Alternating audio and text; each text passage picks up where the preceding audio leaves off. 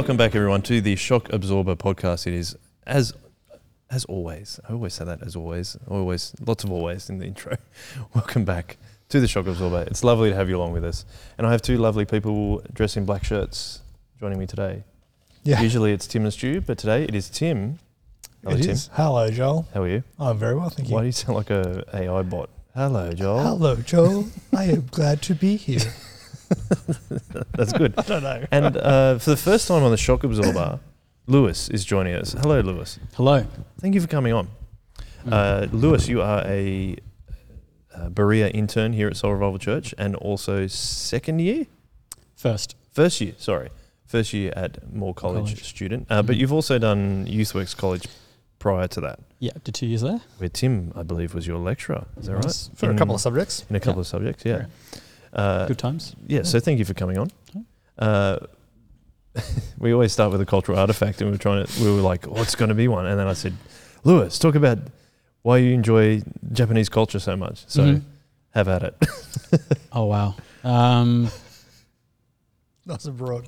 It's really nice super and broad because you went. Re- you went panic. You went pretty me. recently, right? January. Yeah. Yep. And it was a good time. It was pretty excellent. Yeah. What did, what was your favourite thing about going to Japan in, on that particular trip, or the highlight?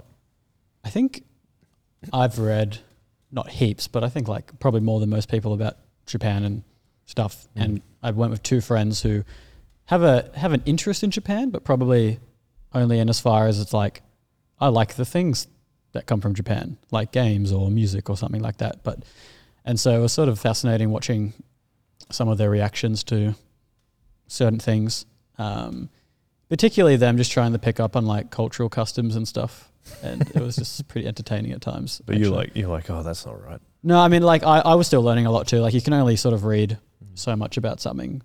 Um, You've got to experience it. Yeah, before you go there. Mm. Um, something I never got used to was the fact that you can't hand people money when you pay for things. You got to put it on a little tray. Oh yes, I do push, remember and that. And push them the tray. I mean, oh, I would wow. think I was in last. I mean, the only time I was in Japan was in two thousand two, but I do mm. remember that. Yeah, it, yeah. Is, it is an interesting thing it, to have to do, isn't it? Yeah, I don't really understand what the connotation is. I think it's sort of seen as like, it's a bit crass, you know, like a bit thug-like maybe if you just sort of like money straight waving to yeah. money around or something. Mm. But yeah, we obviously pretty loose, don't mm. think too much about that sort of thing. So, mm. yeah.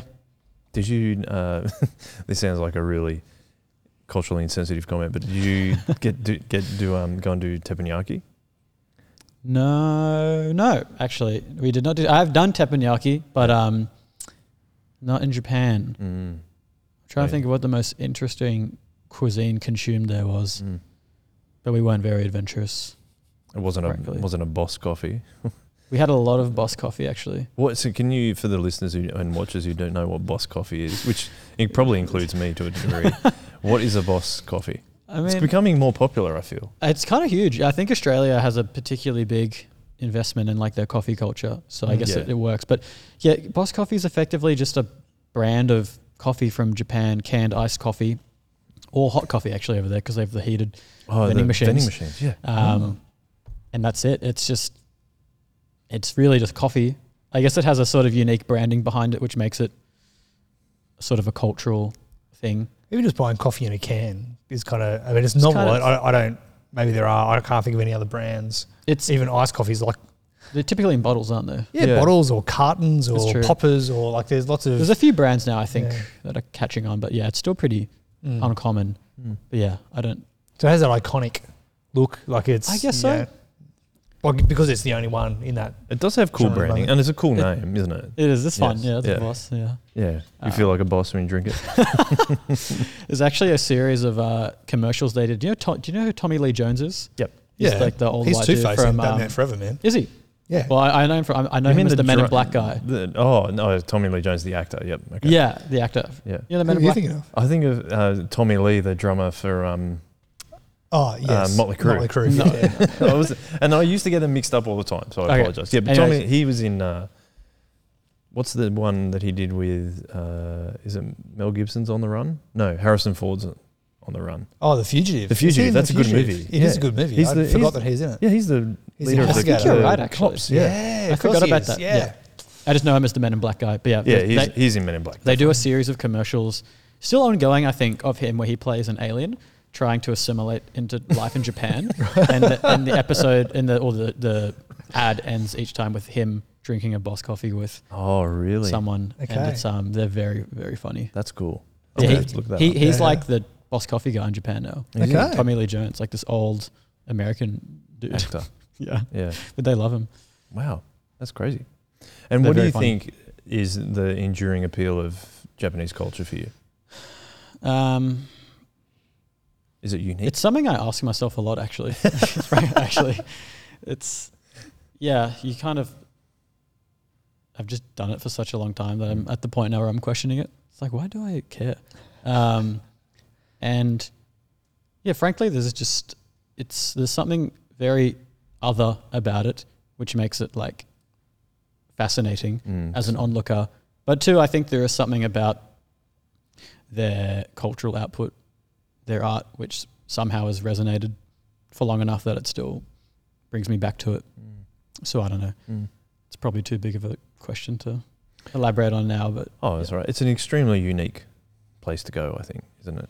And mm. when you think about it, like it's reasonably small on the map too, but it, it has yeah, like right. it has a lot of cultural significance because they're massively, yeah. They're so they I find uh, Japanese culture, they just they hold on to it very, very tightly mm. and ensure that things aren't changed about it too much. Um, and I think even I remember when I'm going there, I was like, I don't know if I want to live here, but this has been one of the coolest experiences. I went for yep. the World, well, when the World Cup was on. Oh, yeah. So that was a little bit different. I was just traipsing around Japan, but I loved going. Well, I'm a, I'm a big fan of, uh, I think we've talked about this before, but a big fan of transport systems, and mm-hmm. the transport system in Japan is very well organised and very good. well run. So like you go on the bullet train, mm-hmm. but also just even on the, the subway. Oh, it's mad. And the, the like Shinjuku station, we were we were quite we stayed quite close to Shinjuku station, which is like probably the biggest subway station, or where all the li- a lot of the lines meet. Yeah, and it's it's all underground, but it's underground of like hundreds of buildings almost. Like it's yeah, it's, it's so huge. Um, the trains there were insane. I was telling the story actually at Bible study the other night. We had two delays our entire trip there. Mm. One was when like a freak snowstorm occurred, oh, really? which is like, what are you going to do? Yeah. The other one was like there was a death on the tracks and it delayed the train by less than five minutes. Wow. Wow. It's just like insane. That is insane. Yep. Yeah. That's crazy. Um, oh, just thinking about the the the outsized influence of their culture. Mm. And uh, you guys know Japan better than I do, but I'm just thinking, I wonder if some of that comes from their confidence, their self-confidence of knowing who they are mm. as a people, mm. um, and whether that has some resonance with the way that we've talked about, you know, raising young people to be confidently Christian, that you can, mm. if you've got a self-confidence in who you are because you've got an identity, um, then it doesn't really matter what the outside world says, oh, you should be like this, you should be like this. You know, no, well, no, we're just going to be uniquely us. Uh, I wonder if that might have something to do with it as well. I, I think know. it's a very good, very good point. Uh, because I even did a, I did a uni degree. It was business and commerce with a major in sports management, but I had a chance to choose an elective, and I chose politics in post-war Japan. Okay. Not because I was that interested in Japan, but it was uh, I went to university, Western Sydney, and that was the closest campus at Bankstown to where I lived. But then I ended up really enjoying it because it was like it was just such a an insight into such a completely different culture. And I, but I think you're right, Tim. I think it was, yeah, that being confident in that particular culture meant they were happy to stick with the values that they think they represented as, as their culture. So yeah. I think it's a good yeah. point. I'm wondering, um, Lewis, you, as well as just broadly Japanese culture, you've done, yeah, probably again more reading than most people um, on the church and, and Christianity in Japan as well. Um, mm. You want to just share some of your insights about uh, mm. a little bit of the history of Christianity in Japan as far as you've oh. researched, and also mm-hmm. kind of where it is at the moment as well. Mm-hmm. Okay. Well, when I was asked into the Shock Absorber, I did not expect this. so, uh, yeah, as far as I understand, it was introduced in eighteen hundreds uh, from uh, one of the earliest sort of Western nations Japan traded with was the... Um, the Dutch, oh, yeah. and through the Dutch became a Christian influence. And uh, early on, I think maybe it was like late seventeen hundreds, early eighteen hundreds, they begun to um, sort of establish some towns and churches there and trading ports. And then slowly over time, like Portuguese missionaries turned up, a lot of like yeah, European missionaries. Um, and I don't know the exact details, nor will I go into them all, but effectively there was a decision on the part of the government to sever their ties with um, the church, because it was mostly the Catholic Church had had a pr- like primary presence there, if not a sole presence there as well, um, as far as I understand it. And they sort of saw that as a threat to national security, because they they saw it as like they have the people have their allegiance to a foreign nation, basically. Mm. Um, and so the heavy persecution sort of ensued, um, almost eradicating it really, um, until, say, pre-war, close to like, like late eighteen hundreds, Japan started to westernize quite rapidly, um, opening up to all the other countries, and Christianity sort of crept back in, but there was such a strong cultural dominance, particularly in the war, uh, about sort of basically emperor worship, um, and about like the uniqueness of Japan and their their divine calling, effectively, uh, to win the war and blah, blah, blah. And now in post-war Japan, um, I think, I, I don't know if I really understand the, what's happening to the church there. Right. Mm. Um, it's astronomically small. It has remained less than like two percent basically of the population, um, which if you look at any developed country is, I'd say, unprecedented, frankly. Right. Um, well, you compare that with uh, South Korea, and there's mm-hmm. obviously there's significant you know, cultural, historical differences, yep. but South Korea is a place which has also uh, rapidly modernized, um, mm. but the, mm. you know, Christianity is enormous. Yeah, in South China Korea. Is growing too. Like yep. it's um.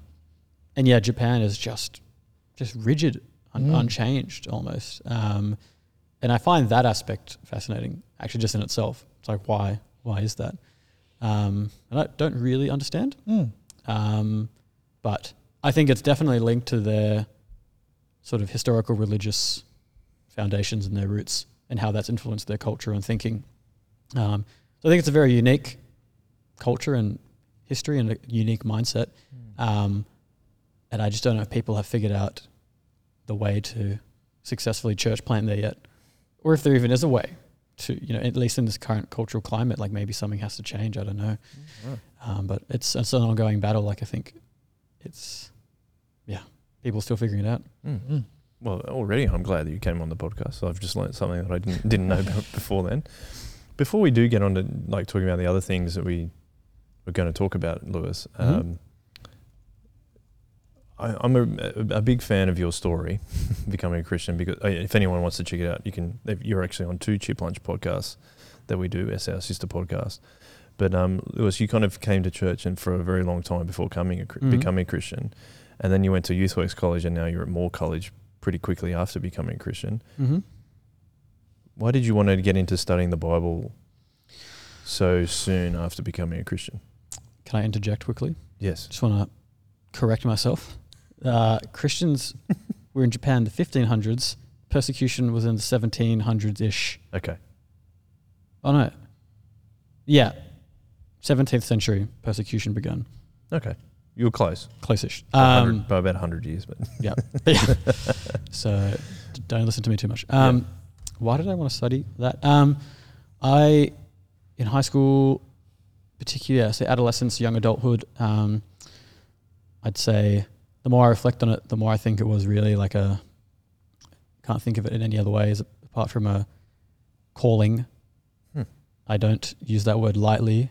I, I find the language of like feeling called strange, but um, yeah, uh, the questions about death and purpose, um, morality were pressing, uh, crushing even, um, in a way that I'm, frankly, not many people I've ever met seem to experience. Um, most non-Christians I know, when I just sort of talk to them about my experiences and the things I thought about, about death and um, just et cetera, um, what is it all about? They just seem, frankly, like unfazed by it, which is just something I could not fathom. Um, there was sort of no point where I was not deeply disturbed by the, by what was happening in the world or with the issues of death and pain and Um, meaning uh, and purpose. And so, yeah, I think constantly there was a constant wrestling and a searching uh, leading up to the eventual gradual conversion. Um, wasn't very climatic. But, yeah, I think in looking for something for so long, it was just kind of felt like the only path forward, frankly. I just just wanted to launch into it and learn more about it. Yeah, right. Um, that's sort of where I am now. Yeah, that's cool. Yeah. Mm. Was he a good student, Tim? Oh, always. Yeah, yeah. Model, textbook. Model, textbook student all the time. All right. Well, let's uh, thank you, Lewis. It's really cool to have you on the podcast, and obviously you'll keep contributing. I'm not kicking you off right now. Good. But um, my question was to go to Tim now, because we had our planning day uh, last weekend. Mm, we did. Uh, it's one of the times where we all get together as a church, and everyone from church is invited to come along and start thinking about what God has got planned for us as we partner with him as he's building his church through us. Um, we talked about a lot of it in the, the previous podcast of like planning for the planning day.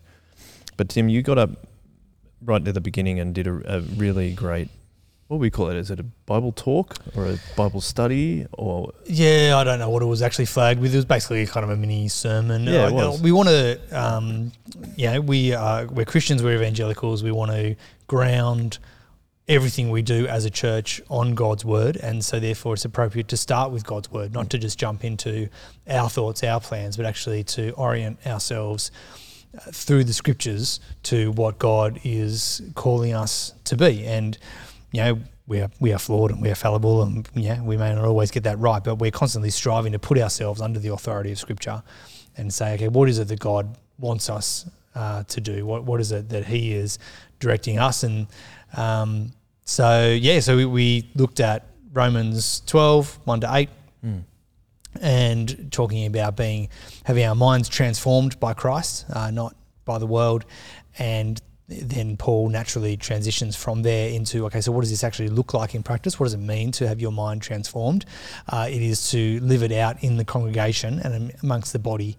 And so then the body metaphor was a really great uh, opportunity to talk about both our theology, um, which is Jesus changes everything, because that's what Paul talks about for the first, you know, eight chapters, eleven chapters of Romans, um, and then he leads into the, uh, yeah, putting this into practice. And one of our strategies we talked about a couple of weeks ago is that we strive to have an all-age, all-stage community, and part of why we do that. Uh, there's lots of multifaceted reasons why we have chosen that as a strategy, but one of them is we actually believe that it's biblical, and that the body of Christ metaphor, that there's a diversity in the body of Christ, mm. um, and that that diversity is for the church's good. And so part of intentionally being all age, all stage, and creating uh, congregations which are structured around difference and diversity uh, is actually for our common good. And so, yeah, so we got to experiment with that and, and think about that, and then we talked about practice as well. Yeah, yeah so the, the, just to clarify for people, is our, we kind of call our why, how and what as a church as theology, strategy, practice. And then after you'd done it, which I didn't, a number of people feedback to me that you did a fantastic job. I think it was, it was and I agree, I think it was really clear, and but also having it so biblically grounded was really important. But then we moved on to kind of talking about, well, today is really about implementing ideas, but through the filter of that theology, strategy, practice. And but the one thing that we did try and emphasize a lot was the strategy. Was that, and we've talked about this so many times on the podcast, so that how important the strategy is for what you're doing everywhere else. Um, an example for us is we always want to be intergenerational as much as possible, but also we have a meal at every gathering. And so that's uh, part of the strategy, but how that looks like in practice might be different. So on Friday, Saturday and Sunday nights we have dinner, but we have other gatherings where we will have breakfast instead. But it's always, we always make sure we have a meal. Excuse me. Lewis, can I ask you a question? Were you there? You were there for Tim's talk, weren't you? On the gather, on the planning day. Yes. Yes. Sorry, just double checking. the... Was that helpful for you? Because I'm, you were obviously, not obviously. I, I had, the one thing I forgot to mention was you're also one of our youth leaders. Mm-hmm. But is, do you think that was helpful? What Tim talked about, and then how we kind of followed up and, and emphasizing that strategy. Did you find that interesting slash helpful? Like, what were your reactions to that? Was it clarifying for you? Mm. I must confess, in my my memory of of any talk, any sermon is typically the feeling it leaves with me. Okay. So if you asked me like what was last week's sermon about, I'd be like it was about Samuel. I can't, I can't remember. This is like asking me if Lewis was a good student. Yeah. So, yeah. Give me a live on-air assessment of how Tim did with his sermon. It was the best sermon I've ever heard. um, but I remember being pumped. I'm like, yeah, like this is what – I think like on the day before we were talking about like at the meeting before we the were. planning day, we were mm. talking about like what is Soul Revival and mm. what does it mean um, and the language we use. And I just remember thinking like, yeah, like that, that is us. Mm. Um, and – yeah, as someone who sort of was the, I think you emphasized from memory, like the sort of relational aspect of our church and why that's really important. Yeah. And just without even looking for it in books, it keeps coming up in Christian biographies and books that I read mm. about the testimony of like relation, uh, Christian relationships with like non-Christians and how that influenced them, uh, like the non-Christians, I mean. Um, and that was, that was huge, like for me, if not pivotal in my becoming a Christian. Mm. If I did not have me too. a place to to not only hear what Christians believe and think and to have my questions answered, but to see how they live as well mm. um, and the way they treat you and um, love you. Like mm. it's, yeah, I can't imagine going to a church where you just walk in for the service, leave. I don't think I would have become a Christian if I didn't have such an emphasis on relationships and community. Mm. Yeah. And going back to the meals, that's one of the reasons why we do meals at every gathering, because it allows for that extended time to mm-hmm. create those relationships. Um, I, in terms of my reflections, uh, I think we went into it as the planning day talking about implementing ideas. And I think as a staff team, I'm really thankful that we're all really aligned on that strategy. Mm. But what I th- ended up just observing during the day was that it was also uh, the planning day is also a, a continual effort to help other people that are not part of the staff team to be aligned with the strategy as well. And so I think throughout the day it became a little bit less about implementing ideas, but more about going, when we have ideas, this is what we're going to test them against. I don't know if that was your experience, Tim. Sorry, you're just having a bit of a yawn. I apologise for being yeah. boring. Hey, we, we kept everything real on this podcast. But is that was that something that did you did that become apparent to you as well, or it might have just been the groups that I was leading, but it was that how you felt? You you were kind of needing to remind people about our strategy?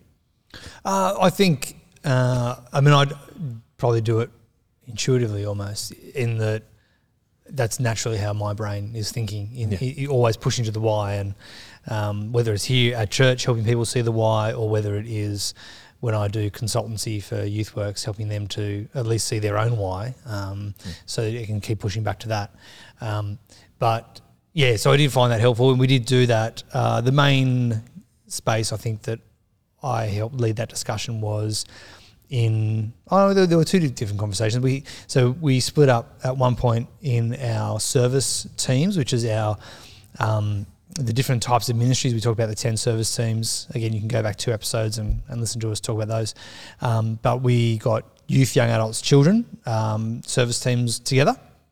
And we talked about what have we achieved in the last twelve months, where how where are we right now, where are we going? And people were throwing out ideas. Uh, and what we did is we tested a number of those ideas through that structure, and particularly that why. That, sorry, the, well, it's the how piece, isn't it? The strategy is the how. And is this idea going to reflect an all-age, all-stage community? Um, is it going to add positively to that? Is it going to be mm, kind of neutral, or is it actually going to undermine that in some ways? Even though it might have some other benefits, um, if it's not going to structure the way we do church together, uh, then we're going to lose some of our, I suppose, confidence in the way that we do ministry uh, in a uniquely Soul Revival way. And like we said two weeks ago, it's not that because, you know, we're evangelists for Soul Revival as the best way of doing church, but it's you have to land somewhere, and the more convinced you are and aligned you are with your own convictions, then it's going to, you know, shape what you do. And, you know, we are blessed to live amongst, you know, we often use the phrase church amongst churches. You know, we are one church. There's lots of other ways of doing church, and there's lots of other beautiful churches in our area who do wonderful, beautiful things, mm. um, who will do things different to us, and that's okay. Um, but our strategy, keep bringing back the ideas of here's, let's pitch this idea, great. Does it align theologically, and then does it align strategically with how we are uniquely doing ministry? Then uh, and then what would it look like in practice. So, yeah, I did find that. Um, so he was the service teams, and then we also split into gatherings. Um, so I was part of the Sunday morning gathering team, and same thing. What are our strengths over the last twelve months? Where are our weaknesses? Where are we right now?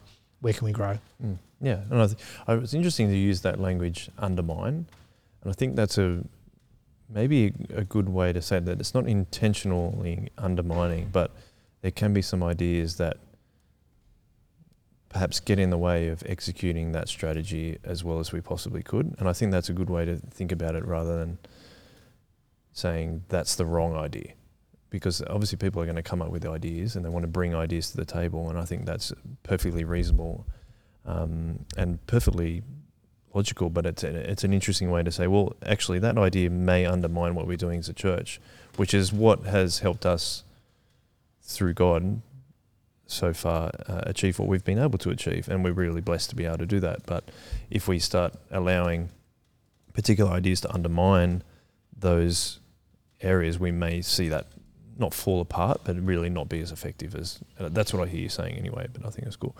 Lewis, I just want to pick up one more thing on the planning day. You said that like you were kind of uh, excited mm. and interested, but what? Do you, why do you think that was the case? Is it because you just felt like there's a direction moving forward? About sorry about the so when we talked about the strategy, mm. and you said that it was great to hear about that. Were you enthused by it? Like that to hear that that, that was actually where we were heading. I think it yeah it is. It is exciting because I think going to youth group now. There's like sixty, seventy kids every week. And I'm like, oh, that's, that's me. Like, that's where I was. Right. And like, they're going to grow up with the same church. Cause like the strategy's consistent and we're like sticking with it. You know what I mean? Mm. And I've seen it work in myself and in others, and I'm confident in it. And it's exciting to be like, oh, like we get to share it with them mm. and they get to live through church, going through the same thing. It's like, yes, that's why it's exciting. Mm. And seeing like, we had like a bunch of our youth actually there. They did. Um, yeah. Front yes. row. Yes. Over the planning day. And yeah. I was like, that's sick. Yeah. It's sick. And it's a really good example. I think uh, youth is on Friday, like most mm. churches, but yourself is a, and your story is an interesting product of the time that we invested in Friday night and the youth mm. group and everything else for people your age and younger to grow up into our community. And as an example, my son, who's in year four, mm. has just started coming to Fuse, our mm. year five and six group, uh, at the end of year four, at the end of year four, we allow people to start coming into that. Well, sorry, we ask them, we invite them to come in. We don't allow. Anyone can really come at any time to Soul Revival if they want to.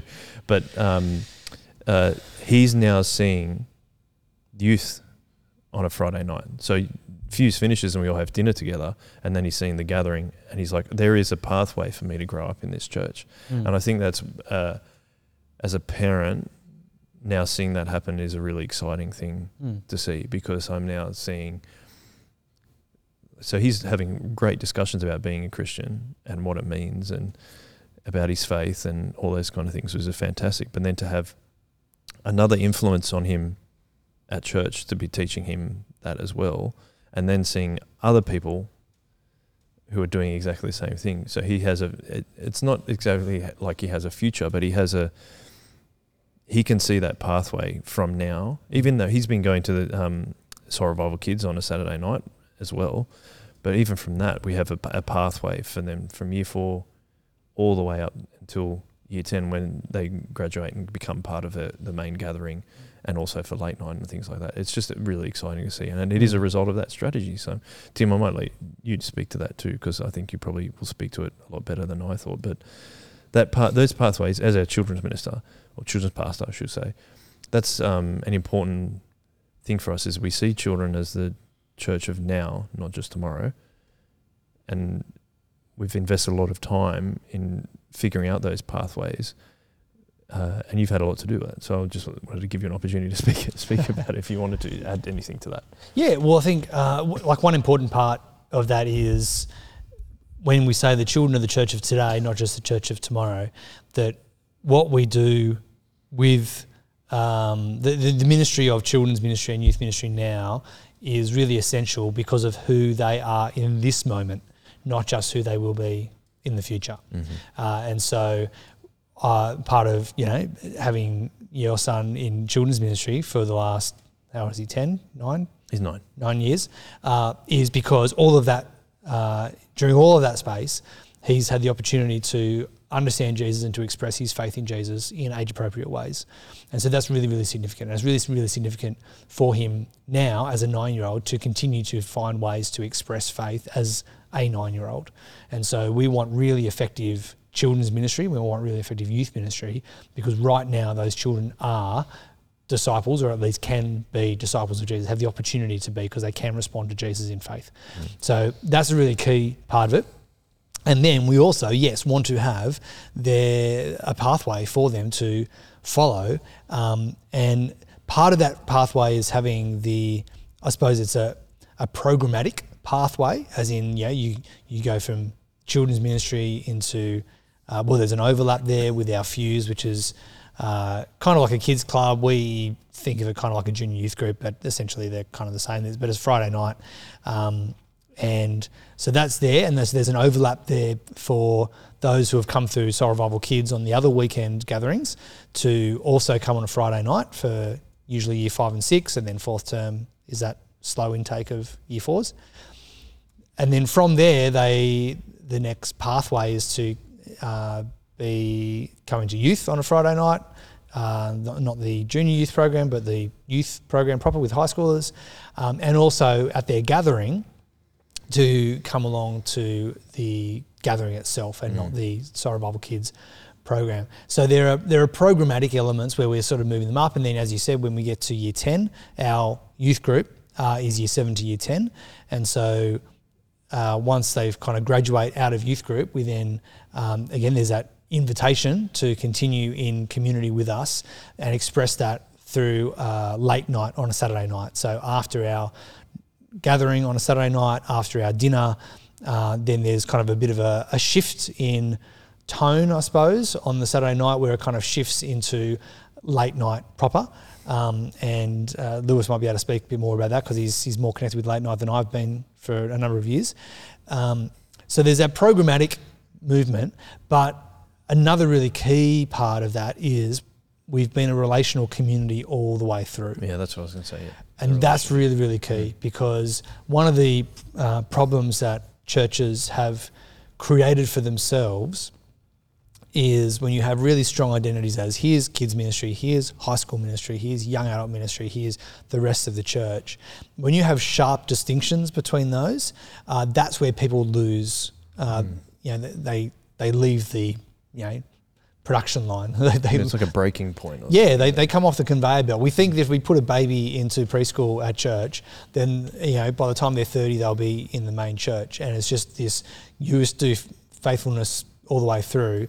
But actually there needs to be relational glue that holds all of that together. Mm-hmm. And that's where the all age, all stage approach. So even though your son has been at Soul Revival Kids for a part of Saturday night, actually, he's involved in Saturday night as a whole, um, and so he participates in dinner just like the teenager, just like the thirty-year-old, just like the sixty-year-old. He engages in the relational time just like all the other ages. He engages in Christmas and Easter and week mm. away, and mm. um, you know, some of them, as I said, we're also at the planning day, just mm. like all the others. So there are all of these other relational aspects, and that's what will keep uh, people uh, moving through the. Sometimes the harsh change in programmatic elements, but actually it's not that harsh because there's a relational thing. So when your son came to um, Fuse, which is our kids club, on a Friday, uh, he walked in, he was a bit nervous, it's his first time, there's a whole lot of older kids, a couple who he knows, but a whole lot he don't, because they've got this, a number who come on Friday nights that don't come from Saturday night. Yeah. But then there was some relational connection to Saturday night. There was a couple of other kids, but then there was me and some of the other leaders, and he walks in and goes, oh, Tim's here.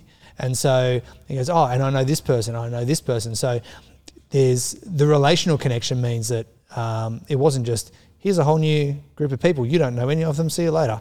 Um, it also means that for the next bit of Friday night, so he stays for dinner, uh, and you know, you're, you you stuck around last week as a fam, well, yeah, you, you and your son were both here mm. over dinner. Um, And all the teenagers who are going to be here at youth group are already arriving. All the youth leaders are already arriving. He's now part of this overlapping community of inter- locking relationships. Mm. Uh, and so for the next two years, he'll be overlapping for an hour and a half, uh, forty weeks a year for two years, whatever that is, how many hours of relationship is potentially has there in that space. So that actually when he stops coming to kids club but starts coming to youth, there's still that hour and a half overlap uh, that he's already knows, he's super familiar with. Um, and there's a whole lot of people who are not different. Like they're not new faces. He might not have met them all before. Like they might not know his name, he might not know their name, but they're super familiar because they're always around mm. and they're always smiling at him and saying good day and mm. playing handball or whatever it is. And so those relational, that relational glue is really, really essential. Yep, I think mm. that's right. And he also, they're playing a game called Fresher, which I don't know the rules to. I believe that's a created game by someone at our church. Oh, it's or it's pretty widespread. It's yeah, widespread. Yeah, okay, I've seen cool. that in a lot of okay, churches. So I was wrong about that. I don't understand it. It's yeah. a game that I've heard explained dozens of times. I still don't get it. It's the, I think it's the most complicated game I've ever tried to understand. Really? Yeah. Well, there's a lot of running involved. Yeah, and that's what it usually descends to is let's just run. Yeah, and which play is tip. Fine. Yeah. Uh, but he had a re- reasonably big fall and grazed his knee, and I said it's a big graze on his knee. And I said, well, it's not the first night of youth ministry unless you've got a injury. That's right. Absolutely. Just being making clear we don't go out to injure people intentionally, but there's always something something going on. Would you agree, Lewis, as a youth leader? There's always something going on at youth. It's yeah, it's inevitable. Not intentional, inevitable. Yeah, totally. So let's uh, let's move on. We talked about playing day. Kind of talked about the reason that we, uh, uh, for various reasons, things happen in our church and how we filter through ideas. Uh, you brought to the table, Tim, Ooh. an article. I did. Titled, Are Churches Growing or Are Christians Just Shifting? Yes. Is that based on uh, us talking about what it meant to be, like what church is for? Yeah, I think similar to the last article I brought, you know, we had a conversation here on the podcast and then an article pops up in my feed. Um And I'm just like, oh, that's connected. Thank so, you, algorithm. Thank you, algorithm. Thank you, uh, Siri, for always listening to everything I say. Ooh. Um, so, I don't know. I don't know what it is. But um, you've, uh, yeah, this came up and I thought it was interesting. It actually is uh, potentially the title is a little bit misleading mm. because uh, the article the article is titled, Are Churches Growing or Are Christians Just Shifting? Uh, Stephen McAlpine is a minister um, and frequent blogger, uh, lives over in Western Australia. And this was a guest post by mm. a friend of his um, talking about the church that they have in Perth. And I thought, or the title thought, oh, this is exactly what we've been talking about on the Shock Absorber, uh, is about the movement of churches. And it was particularly the conversation we had, uh, the episode two weeks ago in Stu's backyard, where we were talking about wanting to measure uh, kingdom growth, not just membership growth. And we were trying to tease those apart because your church can get bigger because Christians leave other churches and come to yours. Mm. And you can kind of go, oh, look, our church is growing. They're growing, yeah. And that can be uh, affirming and it can be encouraging. Um, it can be really restful for those, particularly if they've coming um, from a place where they feel hurt or burn out or a little bit dry spiritually. And a, sometimes a shift can help them sort of kickstart something spiritually for mm. them. And so we've seen that a number of times. Um, people might have been starting to become irregular at their church because they were finding, yeah, whatever reason, and they come to a new something new and that kind of reshifts something for them, and God can use that opportunity to grow them. Mm. So we never want to undermine the great things that can happen when Christians come to a new church, find mm. it refreshing, yeah. and mm. flourish as a disciple because of that. So that's wonderful, and that is good ministry that is able to be happening. Mm. But when we talked about it as a planning day, or the, when we were planning for the planning day, we wanted to notice that is good, but we also want to be able to somehow acknowledge and measure when people become Christians.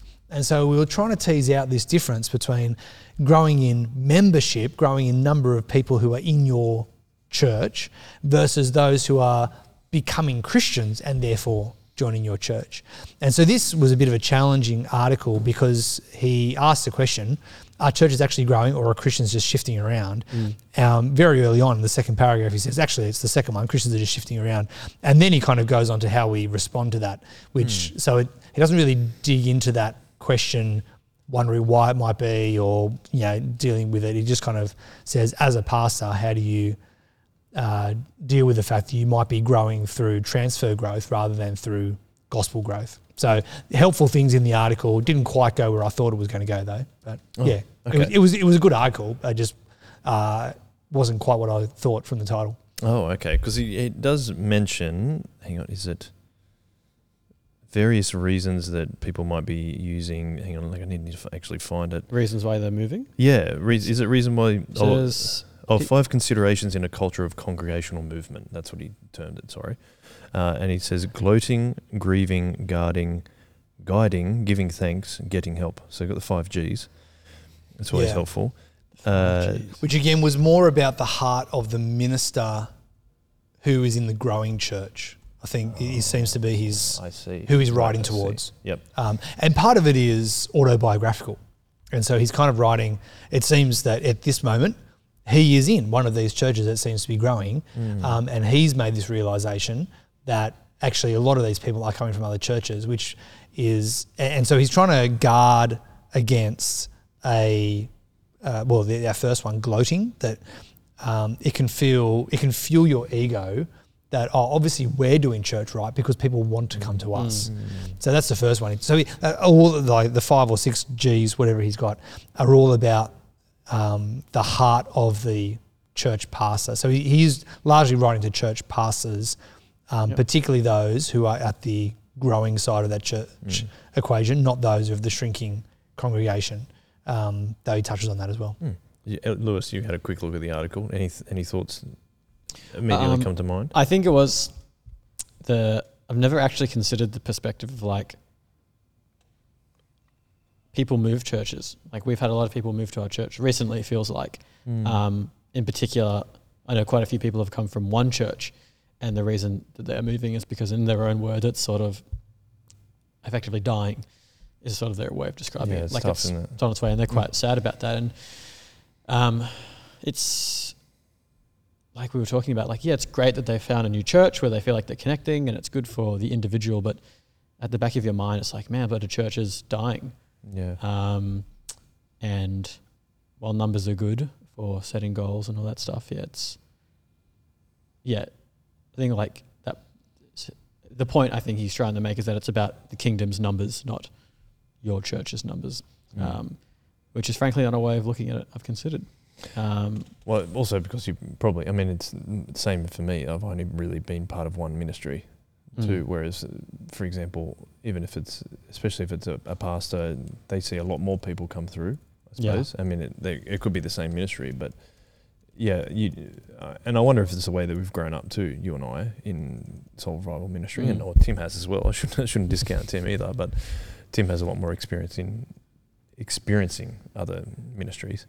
But I do wonder if it's uh, maybe a credit to some to some degree to our leaders of making sure that we do remain humble and knowing, like we we even said at the planning day, like we're partnering with Jesus as he builds his church. It's not mm. it's not us, even though consistently, and I've been trying to um, articulate this better, but we're consistently tricked into thinking that we're doing it on our own, and that can be in all parts of our lives, but then even as a as a pastor, for example, you, it must be even harder knowing that you're a, you're a leader. You've been set aside as a as a shepherd of the flock, so mm. to speak. And then if you're being like, as we, we have to guard against being tricked into thinking that yeah we're responsible for this or we we had we have autonomy over this. Um, and yeah. I think maybe that's one of the things that the the writer is trying to um, ward against, or at least warn, warn. people against. Yeah. Yeah. I was chatting with uh, Mike Dicker, the principal of YouthWorks College, the other day at um, lunch. He's still principal, right? He's he still, is. Yeah, he's still yeah. principal. Yeah, just making sure. Um, and we were sort of chatting about how it's not the only job, I suppose, like this, but uh, being a minister of any kind, like your whole identity and meaning and your purpose in life is bound up with your work in a sense. And he was sort of making the point where it's like, like how, how do you as a Christian respond when your church, you know, the, the work of your life and your heart mm. fails, or someone says you're doing a crap job or whatever, like, and he was talking about how hard it is to, I suppose, yeah, remove your ego from that. Um, that even though you can be aware of like, oh, like my identity is rooted in Christ and it's not about me, but it's about him. Like you still, like you still sort of pour your blood, sweat and tears over something, and you do it servant heartedly and with passion and love, right? Like you care deeply. It's not, it's not just work. Um, but yeah, seeing things go wrong and getting harsh feedback is, is crushing. And it doesn't surprise me that people do sort of fall back onto, I guess, some of these, these coping uh, mechanisms like, like gloating and trying to bolster yourself and how you feel about your church. Um, because it can very easily become something you ground your emotions and your worth in. Mm-hmm. Um, so definitely good to be warning against it, I guess. Yeah, I mean, it'd be so hard. Like, I mean, every minister or pastor or anyone on staff that I know just works really hard. Mm. And then to be like, if you're like, a, we were talking to someone today that their church plan, they decided to close up their church plan, for example. Like to have... So knowing you're working so hard for something that you truly believe in, you want people to know the gospel, mm. and then have that taken away from you, like it's a, a, a very large bruise to your ego. Yeah. And I think you need to be, obviously you need to be careful of that. But it's kind of getting off the point that we're talking about in terms of growth. Mm. But Tim, what was, uh, after reading it and obviously sharing it with us, mm. what was your enduring takeaway from it?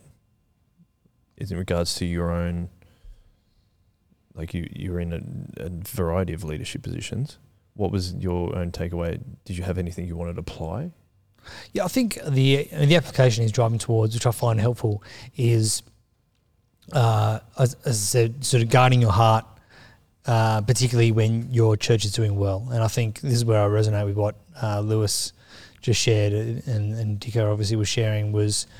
Um, you know, what does success look like as a minister of God?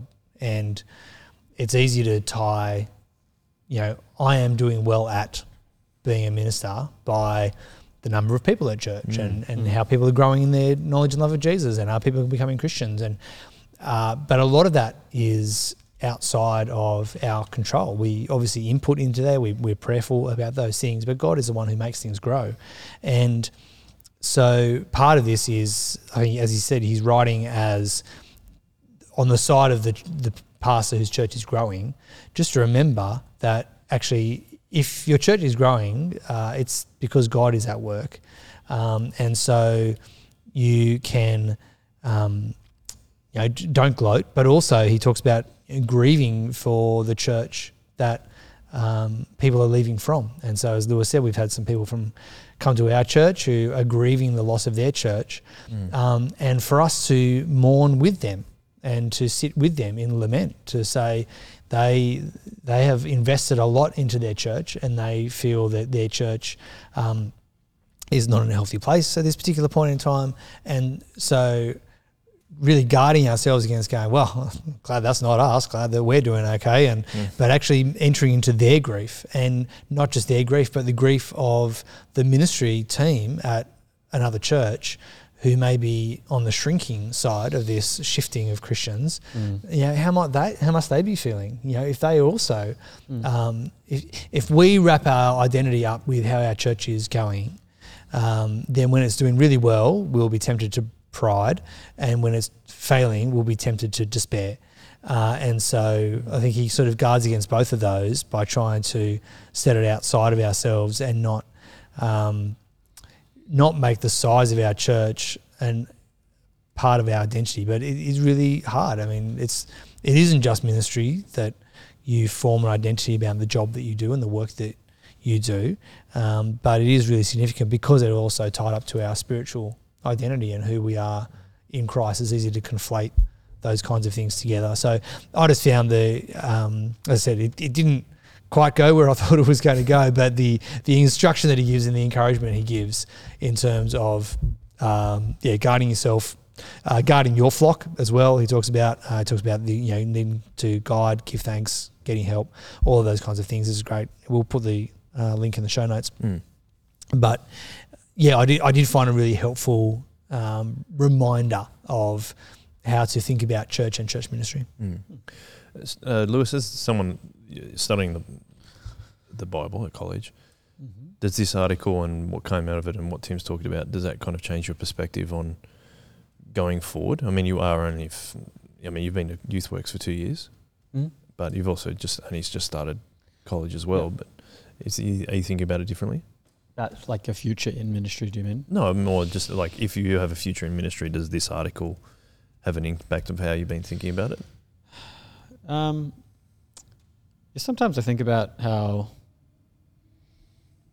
limited my church experience is. Mm. Soul Revival is my first and only church, um, and I've only visited really an, uh, like a few small ones. I mean, my the closest thing to um, a church context outside of my own is going to YouthWorks and to Moore College, um, and that's not it's not really like it's a Christian community, it's a gathering, but it's not really a church either. Mm-hmm. Um, and so I sometimes think I'm so used to try. I, I don't say this in like a boastful way, but in a sense, like I, I am sort of used to things going well in church. Okay. Like my experience was I joined this church when we first started, and my, my whole, mind you, I've not been that closely involved with staff and, and the church itself. And I wasn't a Christian until fairly recently. So mm. this is, may, maybe I've missed some pivotal moments along the way, but my, my impression has always been like our church has just always gotten bigger and more people have joined and things just, in my mind, seem to keep growing and getting better. Um, and like, I don't think like COVID, I think in my memory, like COVID was the biggest hit we ever took.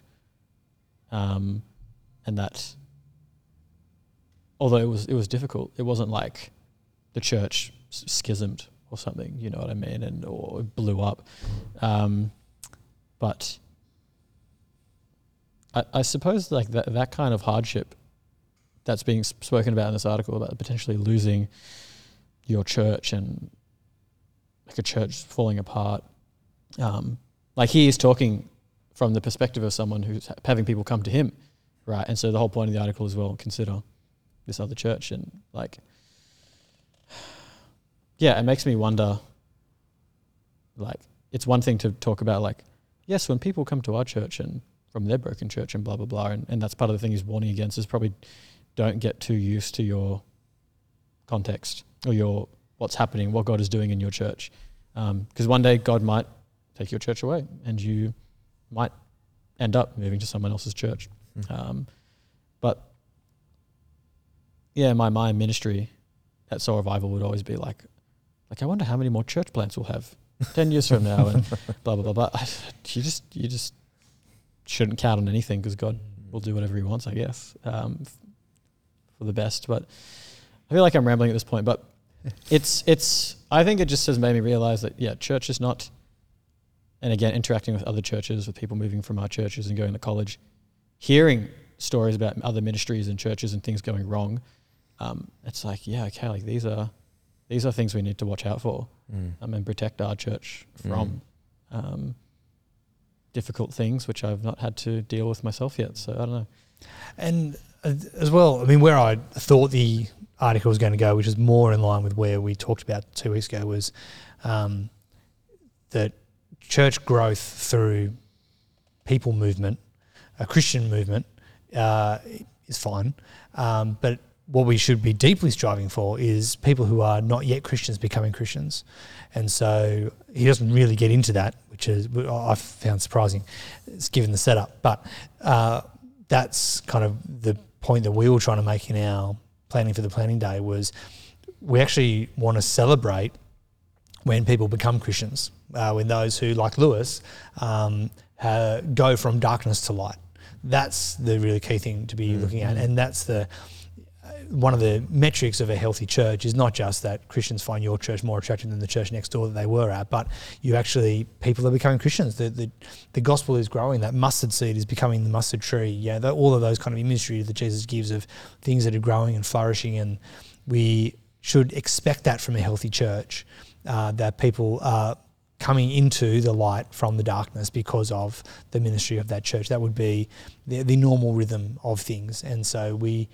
We should expect that. Um, talking about numbers is always fraught um, yeah. because, again, we can't we can't control that. You know, it's God that is doing the work, uh, and yet it is also significant to notice um, and to celebrate um, when you know Jesus talks the story of the lost sheep. You know, he goes out and finds the lost sheep and brings it back, and the whole village celebrates with Jesus when he brings a lost sheep out of the darkness and, and back into the light, into the fold again. And so, you know, that's the attitude we want to be cultivating as well. We want to be looking out on mission. We want to be thinking about those who are not yet Christians. We want to be rejoicing with those uh, who are contemplating Christianity um, or are coming along because they enjoy the community but are deeply not committed, which is, you know, where Lewis was for a long time.